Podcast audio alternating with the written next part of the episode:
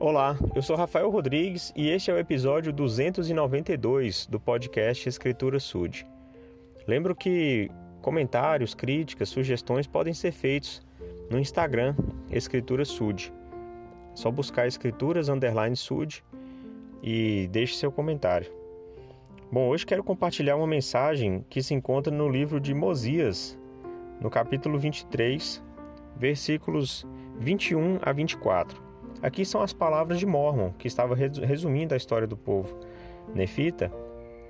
E esse trecho refere-se ao, ao povo que vivia na cidade de Elam.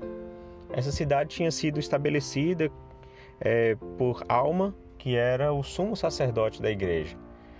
Alma tinha sido convertido pelas palavras de Abinad, quando este pregou junto ao povo do rei Noé, e apesar de Alma ter sido um sacerdote, desculpa, um sacerdote do rei Noé, ele se arrependeu das coisas erradas que fazia. E então o Senhor os condu o conduziu aquele povo e eles estavam prosperando em Elã. Eles estavam tendo uma vida boa naquela terra. Mas olha só o que Mormon diz sobre aquele povo. Não obstante, o Senhor julga conveniente castigar seu povo. Sim, ele prova sua paciência e sua fé. Entretanto, quem nele confia será elevado no último dia. E assim foi com este povo. Pois eis que vos mostrarei que eles foram reduzidos ao cativeiro, e ninguém poderia salvá-los, exceto o Senhor seu Deus. Sim, o Deus de Abraão e Isaque e de Jacó. E aconteceu que ele os libertou, e mostrou-lhes o seu grande poder, e grande foi a sua alegria. Então o que aconteceu? Apesar deles estarem vivendo os mandamentos, organizando a igreja, sendo batizados, instruídos, era o povo que estava prosperando e ajudavam-se uns aos outros, para testar a paciência e a fé daquele povo, o Senhor permitiu que eles caíssem em cativeiro.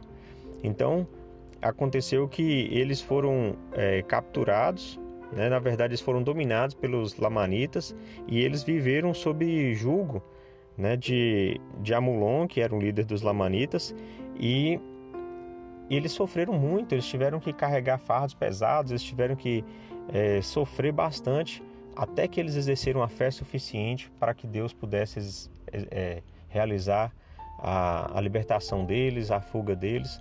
E, e às vezes a gente pode questionar, como talvez alguns questionaram lá naquela época: Poxa, estamos fazendo tudo certo, estamos nos esforçando para guardar os mandamentos e ainda acontece isso conosco né? Uma infelicidade dessa, por que Deus permitiu isso? Então, às vezes, o Senhor está permitindo é para testar a nossa fé e paciência, para nos elevar a um padrão maior, a fim de que a gente possa ter uma fé mais inabalável, possa ter uma confiança nele de que ele vai realizar algo maior em nossa vida. Aquele povo foi grandemente abençoado depois disso.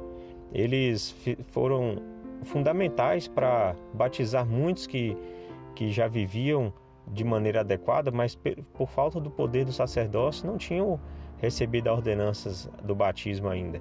Então, a fé exercida por aquele povo de alma depois se transformou em algo grandioso na vida de muitas e muitas pessoas.